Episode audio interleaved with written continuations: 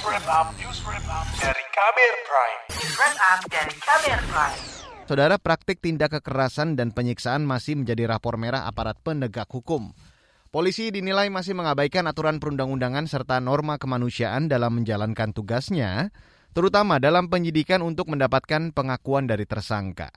Berikut saya hadirkan laporan KBR yang disusun Heru Haitami, dibacakan Fitri Anggreni.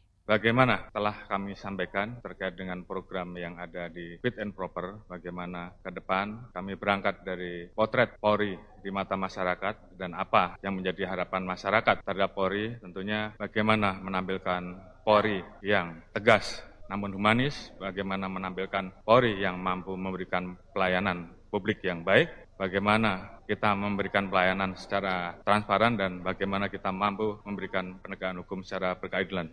Usai dilantik sebagai Kapolri baru pada Januari lalu, Listio Sigit Prabowo berjanji bakal mengubah kultur Polri menjadi lebih humanis. Pasalnya, lembaga ini sering menuai kritik dari masyarakat terkait penegakan hukum. Kritik pedas juga datang dari Komisi Nasional Hak Azazi Manusia Komnas HAM. Ketua Komnas HAM Ahmad Taufan Damanik mengatakan dalam dua tahun terakhir praktik penyiksaan masih kerap terjadi.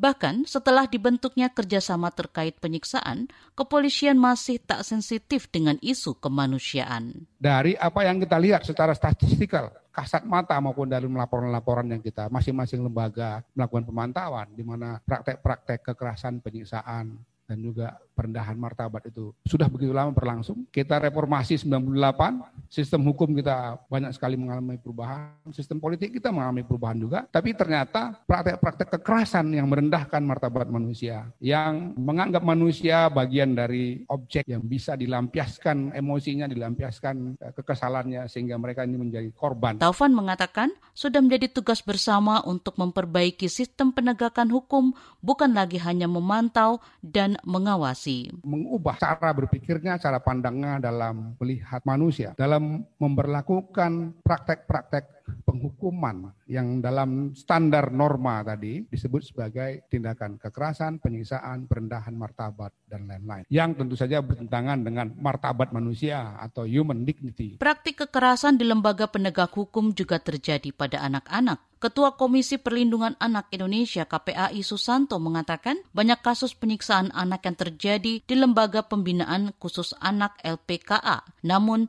tidak diproses dengan baik. Misalnya kalau hasil survei kita mengatakan ada tiga persen petugas kita di LPKA menindaklanjuti atas kasus-kasus kekerasan yang diduga dilakukan oleh petugas LPK. Tetapi 97 persen tampaknya memang belum menindaklanjuti. Sementara itu Ketua Lembaga Perlindungan Saksi dan Korban LPSK Hasto Atmojo Suroyo menyebut tindak kekerasan dan penyiksaan yang dilakukan aparat, baik TNI maupun Polri, tidak menunjukkan adanya perubahan. Kita bisa menilai sekarang apakah sudah ada perubahan yang signifikan di antara aparat penegak hukum, aparat kepolisian, kejaksaan, atau aparat keamanan, TNI misalnya, rupanya masih banyak perilaku-perilaku mereka yang tetap saja melanggar hak asasi manusia dalam bentuk penyiksaan dan sebagainya. Nah ini karena apa? Karena perubahan struktural yang terjadi itu belum diikuti oleh perubahan kultural oleh para pemangku kepentingan ini. Untuk itu, Hasto menilai kerjasama pencegahan penyiksaan penting dibuat sebagai landasan hukum untuk perlindungan dan menghapus budaya kekerasan para penegak hukum. Secara operasional kita mempunyai dasar untuk bekerja bersama-sama mengkritisi hal-hal yang berkaitan dengan penyiksaan ini dan juga memberikan advokasi dan mendorong perubahan-perubahan ke depan yang lebih baik. LPSK mencatat pada 2019 terdapat 24 permohonan perlindungan perkara penyiksaan dan menurun pada 2020